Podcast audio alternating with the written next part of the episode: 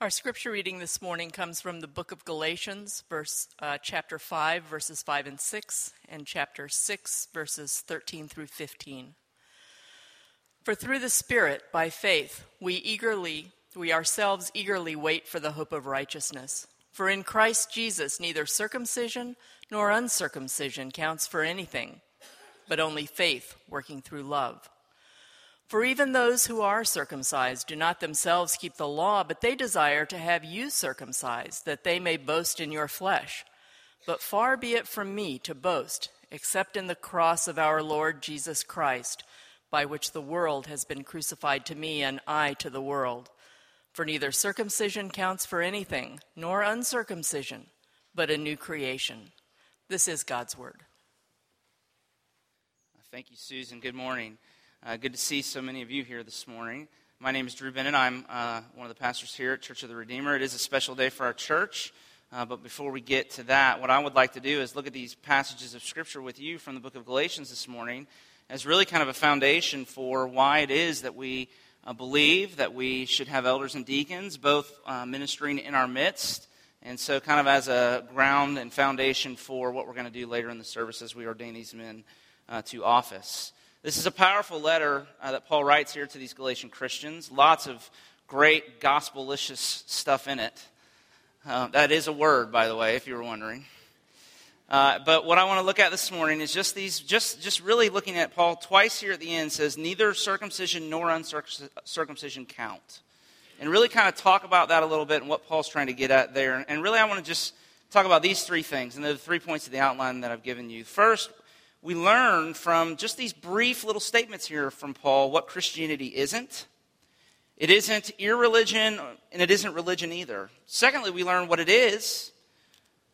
And thirdly, we learn what Christians do. So what Christianity isn't, what Christianity is, and what Christianity does.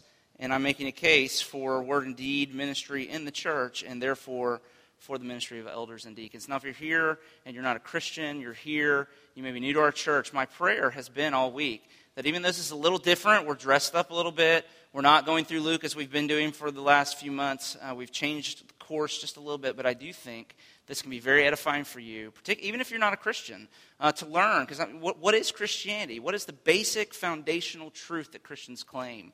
And what should Christians be known for? How are we working that out in our church? We don't do very many things really well, but I do think we do services like this well. So I hope today will be encouraging to you. It's kind of a little bit more formal, a little bit more maybe heavy, but there's some great things for us to learn, okay? So let's look at this passage here in Galatians chapter 5 and chapter 6 and ask this first question, what is Christianity isn't? Because it's the first thing we learn. We learn what it isn't, and it's this phrase, both in verse 6 of chapter 5, and verse 15 of chapter 6, where Paul writes, neither circumcision nor uncircumcision counts for anything. Now, what does that mean? And let's take them one at a time, and actually I want to take them in reverse order too, okay? I want to talk about uncircumcision first. So look there with me. The Apostle Paul first says, and he would have us remember that Christianity isn't religion. He says uncircumcision doesn't count for anything. It isn't spiritually profitable. That's what that word means. It doesn't make you right with God. There's no power in it. And uncircumcision, for Paul here, represents the paganism that the people that he's writing to and people today in our culture lived with. The non-religious orientation to life, which comes in so many different shades and fashions, from outright atheism, or maybe, you would say, agnosticism. I don't really know what I believe, but I'm just not sure. There's a lot of skepticism and doubt. To a generic belief in God, but really once you kind of cut through it, this is the majority of our culture. Underneath that generic belief in God is a fundamental prevailing moral relativism. To the person who comes to church regularly, but in reality their faith, what they do here has very little to do or nothing to do with their everyday life. Then, there is the more insidious form of irreligion that even happens inside the church with people who've been in the church for a long time that would say something like, well, we believe in salvation by grace, but doesn't that mean I can live however I want to? I can do whatever I want, right? That obedience is optional because of grace, but that isn't Christianity either. Paul says it doesn't count. There's no power in it. There's no dynamic of joy and peace and hope to be found in any of that. But look, notice, Paul says that circumcision doesn't count either. Neither uncircumcision nor circumcision. And circumcision represents the religious orientation that people live with. Specifically, these Jews who in this letter Paul's writing about, who came into the Galatian church, who were threatening these new converts, who were largely Gentiles, by making circumcision a condition of their salvation. Grace is not enough. Jesus is not enough. You've got to add circumcision to all of that. See, your religion says there are no rules. There are no moral absolutes. It doesn't matter what you believe. It doesn't matter what you do. It doesn't matter how you live your life. Religion says you better obey the rules. You have to believe the right things. You have to behave the right way, because only then will God love and accept you. But Paul says no, there's no spiritual power in license. But there's no spiritual power in legalism either. Robert Louis Stevenson wrote a great book that really captures what Paul's trying to say here, I think. When he wrote this short little book, you're probably familiar with the book Dr. Jekyll and Mr. Hyde. And you know it's the story of a scientist who realizes he has these two parts of him, the basic moral good part of who he is, and then the kind of the more animalistic, really sinful and selfish part. And he develops a serum that allows him to separate the two so that he is either one or the other of them. So he becomes Mr. Hyde. He's transformed when he drinks the serum into Mr. Hyde. And Mr. Hyde was this monster of a person who was completely selfish. In the story, he characterizes him. He says his every act and every thought centered completely on himself. But you see, when he was Dr. Jekyll, it was the opposite. Dr. Jekyll was a good person, a virtuous person. And so you see both these things playing out in this man's life at the same time. Hyde is so named by Stevenson because he remains hidden. We think, in other words, he's making a theological point that we think that we are, when we're being the most virtuous, we may think that we, have a fundamental virtue about us, but there's this selfish part that is really, really hideous, but it's really hidden. It's underneath. And so even in the moments when we're most virtuous, what really is happening is we are actually sometimes even the most selfish. That even in the best of us, that even in our very best efforts and good deeds, there is a deep reserve of selfishness that might be obscured by the good we're doing at the moment, see? But it's still there motivating us even in the good we're doing. And it's the point he's trying to make, because in the story, as Jekyll begins to realize his capacity for evil as it begins to make itself known through this counter-personality, Mr. Hyde, as he begins to realize this, he decides to clamp down on his selfishness and pride. You might say his solution to this problem in his life is he gets religion. He solemnly resolves and promises to not take the potion that changes him into Hyde anymore. He devotes himself to charity and to good works. He's trying to make atonement for all of the horrible, wicked things Edward Hyde was responsible for. And then one day he's sitting on a bench, as the story goes, in Regent Park in London, and he's thinking about all the good that he's been doing. And he starts to think about how much better a person he has become. And he sees people passing by, and he begins to compare himself to these people.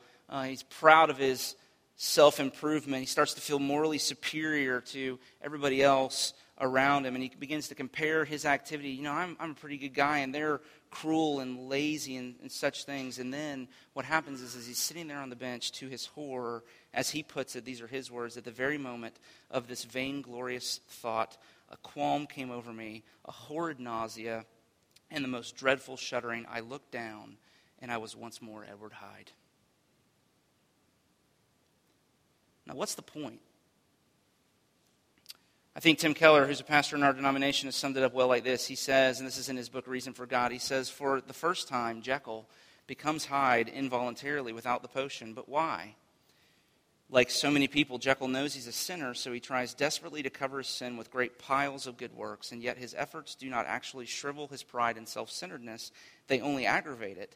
They lead him to superiority, to self-righteousness, pride, and suddenly, look, Jekyll becomes Hyde, not in spite of his goodness, but because of his goodness. In other words, religion, moralism, feeling morally superior to others because you get it and they don't, that can make you just as much a monster as anything else can. And the way it happens in your life is often you're going along just fine and you think you're doing pretty good, and then all of a sudden, wham, there's the monster. He came out of nowhere. And it's because we think I'm doing good, but there's this selfishness that's driving us along, whether it's irreligion or whether it's religion. And so we see that the Christianity is not either of those options. There's no power in either of them. It's not irreligion. It's not religion either. So Keller goes on to say, sin and evil are self-centeredness and pride, but there are two forms of this, he says. He says one form is being very, very bad and breaking all the rules. The other form is being very, very good and keeping all the rules and becoming self-righteous. And the reason both irreligion and religion are not Christianity is that they both avoid what is central to the Christian gospel and what Paul goes after here. They try to avoid the cross. You see that? Paul goes on to talk about the cross. You see, irreligion says there are no moral absolutes. There's no such thing as good and evil. You might be here and believe that. That's kind of the thought of the age, that there's no such thing as good and evil. There are no moral absolutes, and therefore there's no need for the cross. The irreligious person fundamentally doesn't see himself as a sinner. There's no such thing in his mind as sin that makes him liable to God's wrath, and therefore he sees no need for Christ to die for sin. But the religious person falls into the exact same trap. She believes, in the words of one of Flannery O'Connor's famous characters, she believes that the best way to avoid Jesus is to avoid sin. And so she goes about her life to do just that. Both try desperately to avoid the cross, and that is why Christianity is not irreligion. Of course not. But it's not religion either. It's something else. Paul writes here in chapter 6, verse 14, "But far be it from me to boast except in the cross of our Lord Jesus Christ." You see, the heart of Christian faith, the heart of the message of Christianity, the center of a Christian's identity and sense of self is this: it's the cross. And what's the lesson of the cross? I think if we were to sum it up, it would be something like this. It does not do to be irreligious, because there is, and listen, if you're here and you're not a Christian, please, there is an objective truth. There is a set of moral absolutes that whether we wish to or not, we must submit ourselves to. The Bible is God's self-revelation of about who he is, how he works, and the way we must relate to him. We can't just make it up for ourselves. It just does, as much as our culture would love to buy into that fantasy, it doesn't work. It doesn't do to be religious either, though, because as Paul says, verse 13 of chapter 6, Galatians, even those who are circumcised do not themselves keep the law. You see what he's saying? All of Dr. Jekyll's attempts at personal moral reformation didn't make him any less selfish. He succeeded in overcoming some of the gross external sins, but without his heart being changed, he was still proud. He was still self-righteous. He was still selfish. He was no less a monster as Dr. Jekyll than he was as Mr. Hyde. That's the point of the story. So to say there are no rules doesn't work, because there are rules that cannot be broken no matter how much we might will it so. But to say follow the rules and you'll be saved doesn't work either, because we might be able to obey do not murder, most of us at least. But what about everyone who's angry with his brother is liable to judgment? What about do not be anxious? We need the cross. So you can't solve the problem of your sin by saying there's no such thing as sin. But you can't solve the problem of your sin by saying, I'm going to stop sinning. There's only one way to solve the problem of your sin, and it's the cross, where Jesus died as a sacrifice for sinners. In Galatians, Paul says there are two ways that you can react to the cross.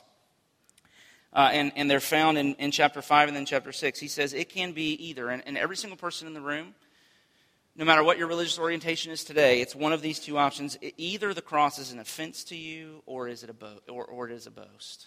It can either be an offense or a boast. So if you have a Bible and you look in Galatians 5, Chapter 5, verse 11, the apostle writes, "If I still preach circumcision, why am I still being persecuted?" In that case, the offense of the cross has been removed. And the Greek word there is scandalon, the scandalon of the cross, the scandal of the cross. See, both irreligious people and religious people are offended by the cross. The irreligious person is offended by the cross because the cross says self-expression and personal freedom and making it up as you go along can't save you. You're a sinner in God's sight. You're wrong. You've offended him. You need a savior. But the religious person is offended by the cross because the cross, here's what the cross says to religious people like most of us. The cross says, you know, you're not like those irreligious people. Yet, despite all of your hard work, you're a sinner, you're wrong, you've offended him, you need a savior. You see, the Christian is the person who's had something happen in their life, who's experienced a radical transformation, and this is where the spiritual power that Paul says is missing in both of these comes from. The cross stops being an offense. What conversion to Christianity means is that the cross stops being an offense and it becomes a boast. Look at verse 14 again. Far be it from me to boast in anything except the cross of our Lord Jesus Christ. If you're a Christian, you love the cross. The cross says the same thing to you. You're a sinner, you're wrong, you need a savior, but there is a savior. His name is Jesus. He's there, nailed to the cross, dying for the sins of the world. And the Christian is the person who's stopped trying to define themselves like the irreligious person does, and who's stopped trying to improve themselves like the religious person does, and falls to the foot of the cross and says, have mercy upon me. And to boast in the cross means you do not have to be afraid of being a sinner, because it's paid for in Christ. You can admit, you can confess your sins, not try to hide them for others. And that's what it means to boast in the cross. To boast in the cross is to be honest about who you are. And here is what is true about every single one of us in this room. It's not an either or. We are not divided in this room into either Dr. Jekyll's or Mr. Hyde's. But the Christian gospel would say it's a both and. I am a sinner,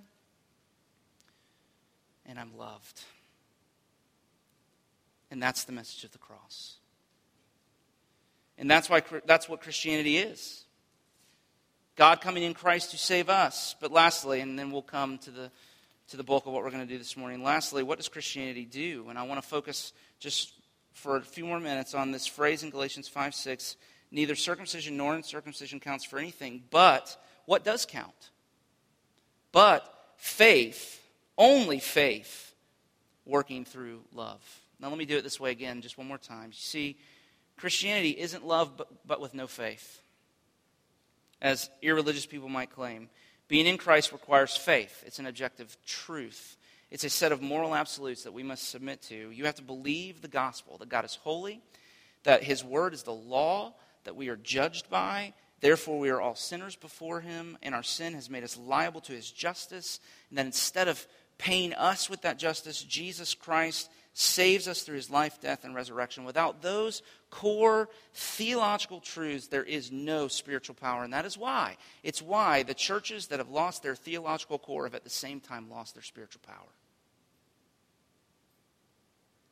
The churches that pride themselves on being inclusive of all people, irrespective of religion or sex or sexual orientation, these are the churches that almost without exception are ironically experiencing a steep decline in membership in our culture.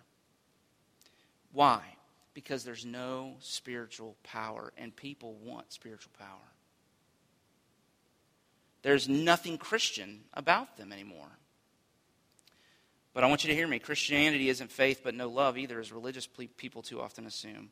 Faith isn't just a set of propositions that you have to agree with. It's also a faith that expresses itself in love, Paul says here. Not only believing the gospel, but also becoming the gospel. And this is this James passage in James 2 that Jeff read at the beginning of the service. What good is it if somebody says that they have faith but does not have works? He says a faith by itself without works is dead. So faith that doesn't result in a life of love and service to others, becoming the gospel, isn't real faith. If your Christianity isn't making you more patient with people, more loving, more forgiving, a better friend, more sacrificial and attentive to the needs of others, then what good is it if you know all the answers, but you're grumpy and rude? That's not being supernaturally transformed.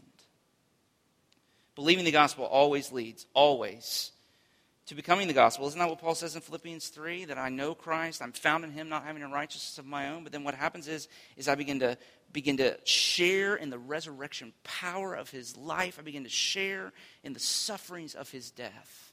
My life begins to be shaped according to how his life was shaped. Because when you believe the gospel, the Spirit that leads to that belief also leads to the becoming of the gospel. According to the Bible, the experience of being in Christ is a combination of a supernatural, spiritual understanding of certain truths and a personal, subjective, and transformative spiritual experience. Spiritual understanding and spiritual experience. Always both, never one or the other. Did I need to say that again? Let me say it again. Being in Christ is a combination of a supernatural, spiritual understanding of certain truths and a personal, subjective, supernatural, and transformative spiritual experience. Always spiritual understanding and spiritual experience. Never just one.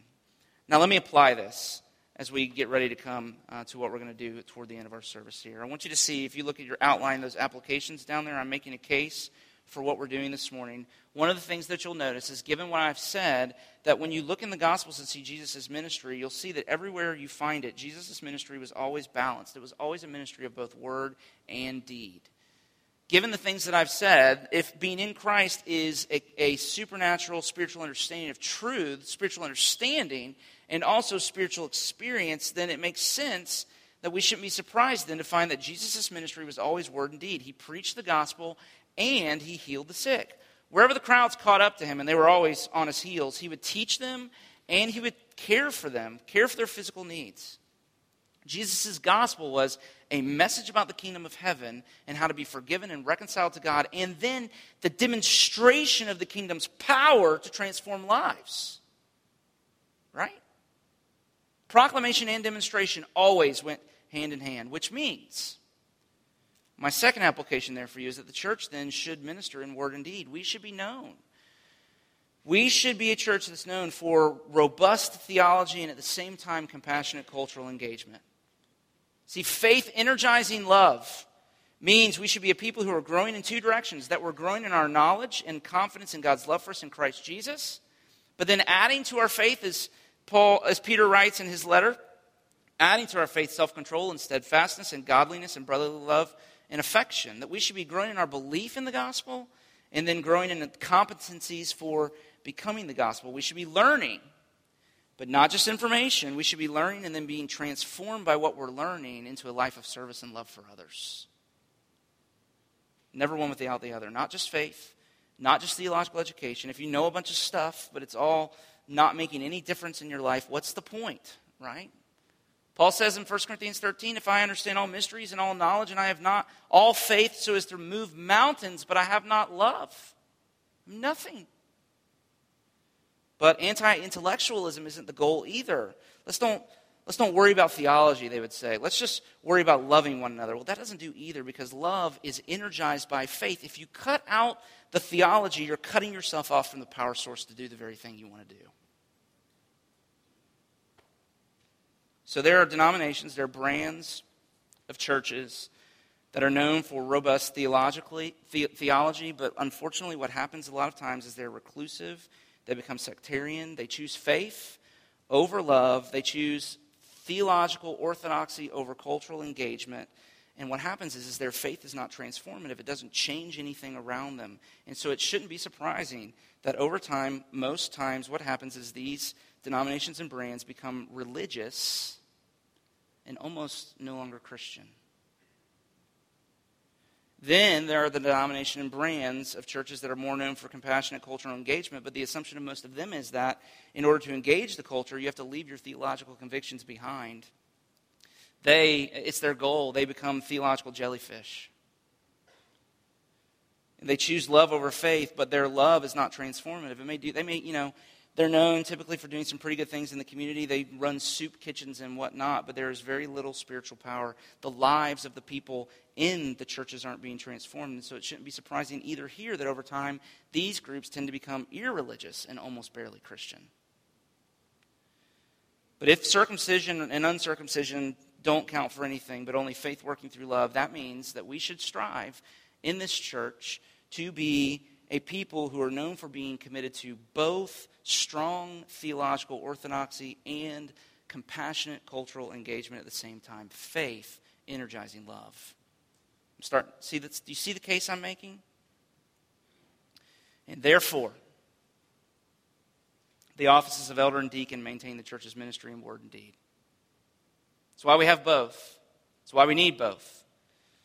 To help keep this balance, Jesus has graciously given us both elders and deacons to lead us. So where you see a church, and it's interesting, I thought about this week, where you see a church losing its way and kind of teetering to one side or the other, it's often because of a bad polity structure in the church, of a faulty leadership structure. Either the churches, they don't have deacons and elders both, they only have deacons and no elders, or they confuse the role of elder and deacon. Or there are churches that simply just don't follow what we believe, we would say that, that there are biblical instructions as to the qualifications for elders and deacons, and we wrongly ordain men that we shouldn't, whatever the case may be. Wherever you see there's not a balance, it's because we've not gotten this right. These two offices are meant to function to keep this balance between word and deed at the center of the church's life. So elders lead the church in the ministry of the word, because the distinguishing mark of Christ's church is powerful theological orthodoxy that is transformative in people's lives. And that's the work of the elder. But deacons lead the church in the ministry of deed, because the distinguishing mark of Christ's church is also powerful generosity and mercy to the poor and the needy, both in the church and in the community. And that word deacon means servant, but don't think that means that the job description of a deacon is just to make sure the chairs are set out whenever we need something set up around here. They lead us on mission to engage the physical needs of our city with the hope of the gospel. They are our captains in the conflict to see that the good news is proclaimed to the poor, to set at liberty those who are oppressed, and to proclaim the year of the Lord's favor. We need the leadership of these men to help us maintain our bearings as we journey into the kingdom of heaven together. And for that reason, I am grateful to God for how generous he's been to us in providing such men to lead us. But even as we celebrate them today, even as we pledge our support and obedience to them, as we commission them to their work, let's not forget where our real hope lies. It is not with these men that we ordain. It's not with me or Jeff or Jonathan or any of the pastors of this church. But it is with those that we represent, the chief shepherd, the Lord Jesus Christ, the good shepherd, who lays down his life for the sheep. Jesus faithfully rules over us as his people, subduing our hearts to himself and winning our obedience to him by his powerful love. Our hope is not with these men we ordain and install as deacons today, but the true deacon, our Savior, who came not to be served, but to serve and to give his life as a ransom for many. And so as we do this now in just a minute, look beyond these men to him today, who continues to rule and reign through his word in the world, and who also serves the world through his body. It's to him we look. It's to him we give thanks. Let's pray together this morning as we come to the rest of our service. Father, we thank you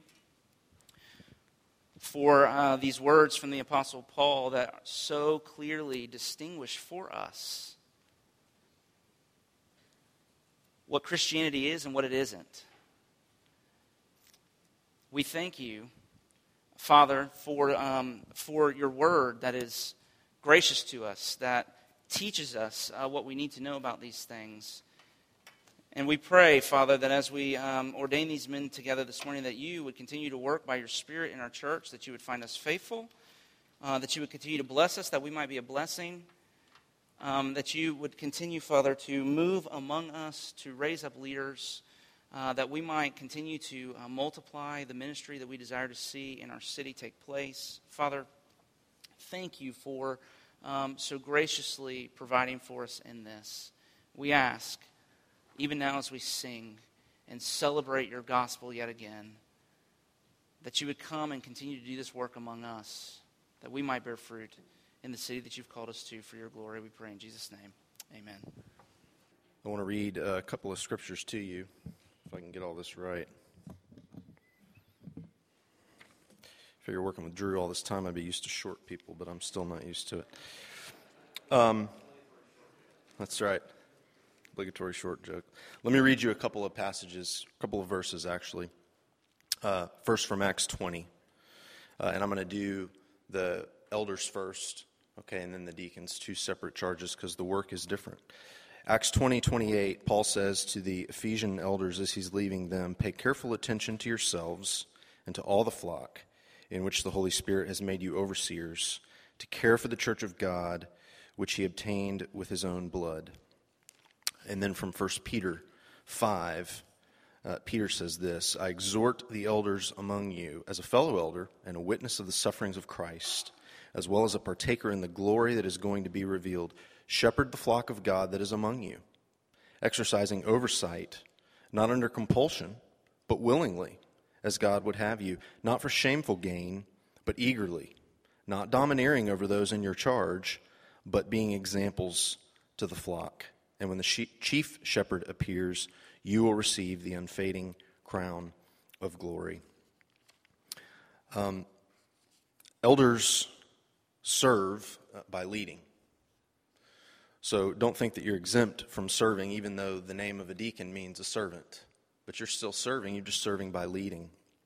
And so, primarily from Acts 20, I would charge you first to pay careful attention to yourselves. I would charge you to make sure you aren't neglecting the means of God's appointment to help you do this, his word, his people, prayer, because if you're not paying careful attention to the soil of your own heart and life, as you know, weeds and unwanted things will grow. As those who shepherd and rule, elders must do so from a place of constant tending to their own hearts, paying close attention to themselves. Peter says, we do this as examples to the flock. And so what would you want the people under your care to be doing? Model that for them. It will be impossible to care for the souls under your care while neglecting your own, right? So read the Bible every day. Worship with God's people every week. Do life together in a community group. Those are kind of the things that we talk about all the time. And yet, as you know, sometimes hard to take advantage of. Take advantage of those ways God has made available to carefully attend to yourself. Those are the fuel sources for shepherding. As Peter says, willingly and eagerly. And so I would charge you to not only be willing to do this office, but to do it eagerly. Eagerly. I can't wait to get up in the morning and go do this work. Do you feel that way? I would charge you to wrestle your heart toward that if you're not already. But secondly, Paul says, pay attention to yourselves and to all the flock in which the Holy Spirit has made you overseers to care for the church of God, which he bought with his own blood. And so as the old hymn goes, with his own blood he bought her and for her life he died. This is a significant group that Jesus has given his life for. With all her warts, with all her screw-ups, he loves her. And he charges us to care for her. Listen to the way Paul says he went about caring for the church of Thessalonica. He says, we were eager to not just share the gospel with you, but to share our very selves, right? And you can't share the gospel without sharing yourself. Look at Jesus. He didn't just walk around dispensing truth and teaching. He wasn't just a rabbi, just an instructor. He was a friend. He was a brother. He was a son. He related to those who were hurting. He interrupted his schedule to ask, what do you want me to do for you? How can I help you? One way to know if you're sharing your life is to ask yourself, am I affectionately desirous of the people I've been called to shepherd or to tend to or to watch over?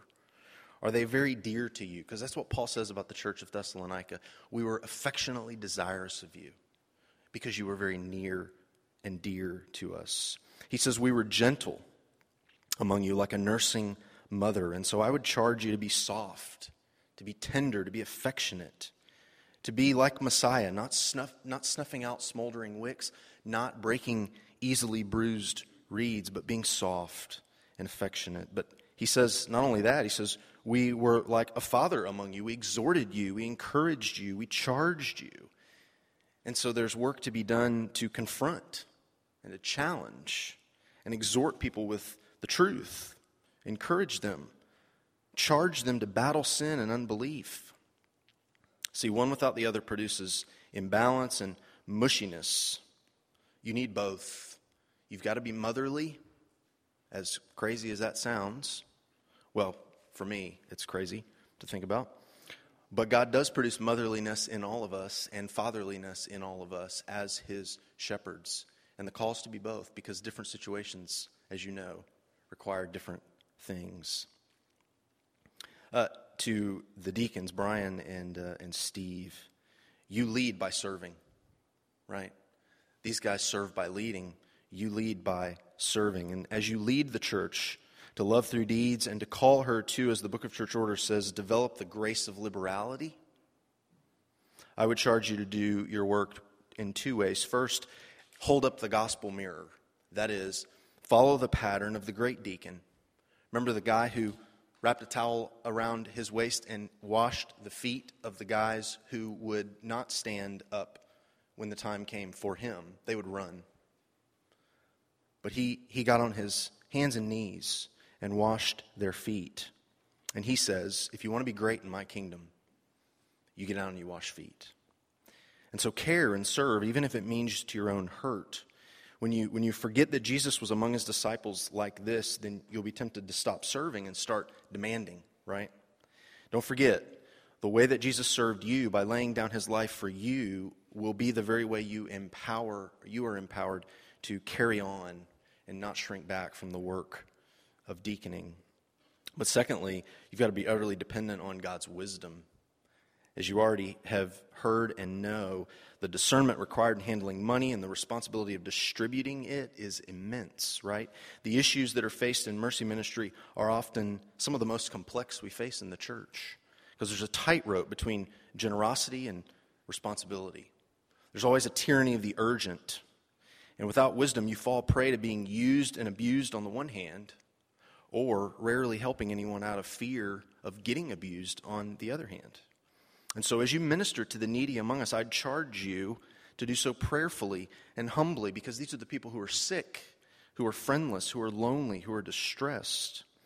And as you lead the church in caring for the property God has entrusted to us, do so in a way that leads everyone, both adults and children, to honor the goods that we've been given to manage on the behalf of God who gave them to us, especially these windows. Very important to me, these windows.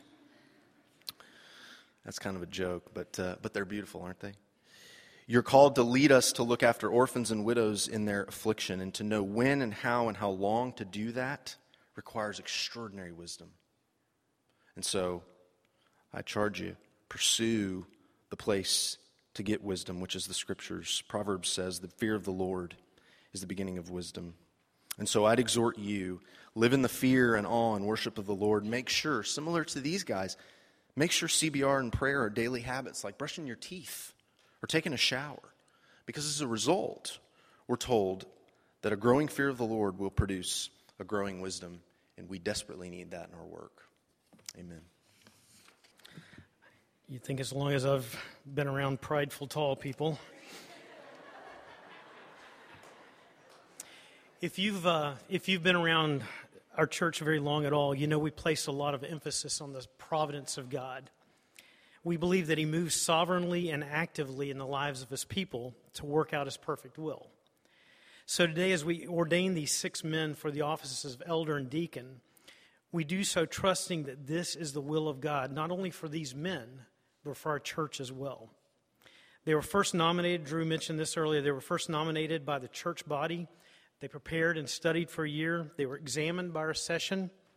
And finally, they were affirmed by a vote of the church. So this morning, as these men are ordained, we believe strongly that God has been at work in their lives and in the life of our church to work out his will. They are God's provision to Redeemer. So if that's the case, and we believe it is, how should we respond? What is your responsibility to these men? There's one verse I want to look at. It's Hebrews 13, chapter 13, verse 17. And here's what the writer of Hebrews says. Obey your leaders and submit to them, for they are keeping watch over your souls as those who will have to give an account. Let them do this with joy and not groaning, for that would be of no advantage to you. The author of this book is wrapping up this letter to the church there in Jerusalem that he dearly loved, and he has no idea whether he would ever see these folks again. So he leaves them with these exhortations. He knows they're going to face trials and persecution, and he wants to be sure that they're able to persevere and remain faithful to the gospel. So he gives them these exhortations, like the one we find in verse 17. And here's the instruction of verse 17. Obey and submit to the leaders who are charged with keeping watch over your souls. He goes on, and this is an interesting part of this verse, really. He says, if the leaders can't do their jobs joyfully, there will be no advantage to the people. Another way to say this is like this. If the leaders can fulfill their duties with joy, there will be an advantage, a benefit to all of you. Now, if we look at the theme of the book of Hebrews, we can probably assume that the benefit that the author is talking about is to help the church and its members to persevere and grow in their faith in the face of persecution. And I think that's probably as true today as it ever has been. At least it is for me. I need help growing and persevering in my faith. So how can we help our leaders, and these men in particular, lead with joy and without groaning? See, I guess the writer's saying something like this. How can you not be that person that makes the leader groan when he sees you coming? That's my translation of this anyway. This mic is driving me crazy. Rather, how can we make their jobs downright joyful so that the work they do can be a benefit to all of us?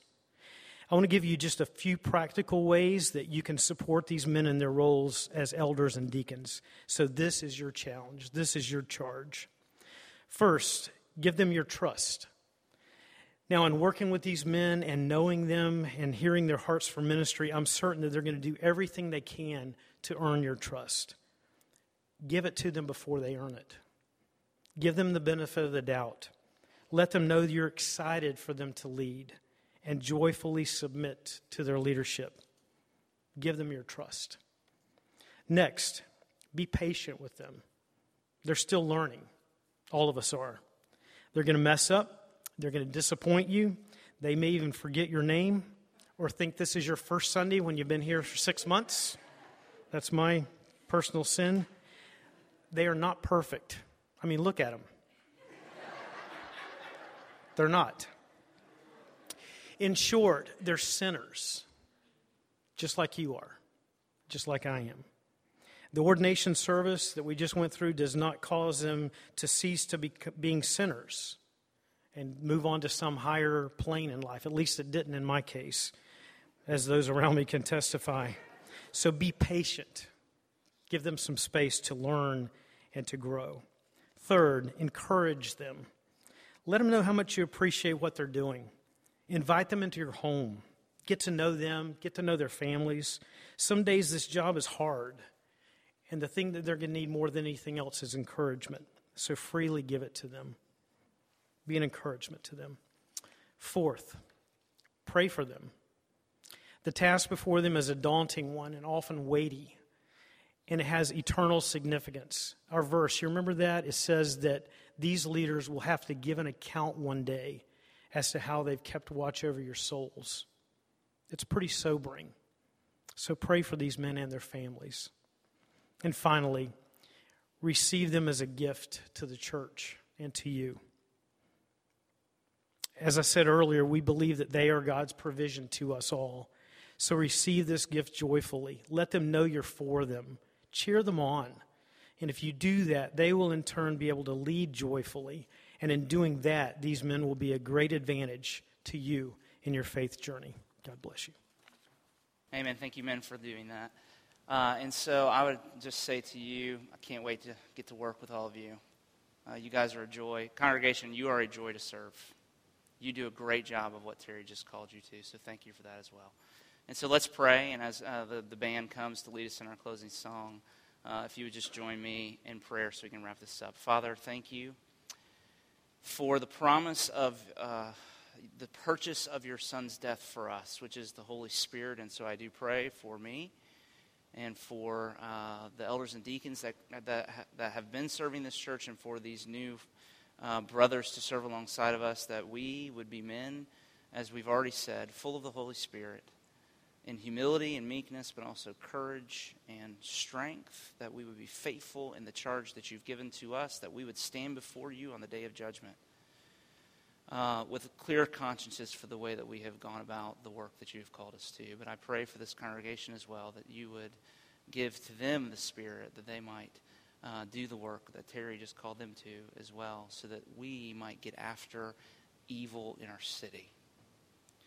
That there may not be combativeness among us, but that we may be unified because of what we're up against, that you've called us to go after in our city and in our world. Unite us by the Spirit with one another, that we might make a united front, that we might see the kingdom of God come and your will be done in our town as it is in heaven. That's our hope and prayer. We pray in Jesus' name. Amen. As we journey to the land that he has promised, our heavenly home, he promises to go with us and to give us everything that we need. But if the key to that spiritual power is what we talked about this morning, if you're here and your faith is not in the Lord Jesus Christ, repent of your sins and believe in him. But if you're here and you're just somebody who would just say, well, I'm kind of a religious person, but there's no power in my life, repent of your righteousness and turn to him in faith. Because that is where the power comes. Make his cross your boast, and he will be with you to give you everything you need throughout your journeys, to your journey's end. So receive the promise of this benediction, because it's just that. Men, receive this promise of this benediction as you go into your work. But church, as he calls us into the city that he's called us to, receive these words. May the Lord bless you and keep you. May the Lord make his face to shine upon you and be gracious to you. May the Lord turn his face towards you and give you his peace, both now and forevermore. Amen. Go in his peace.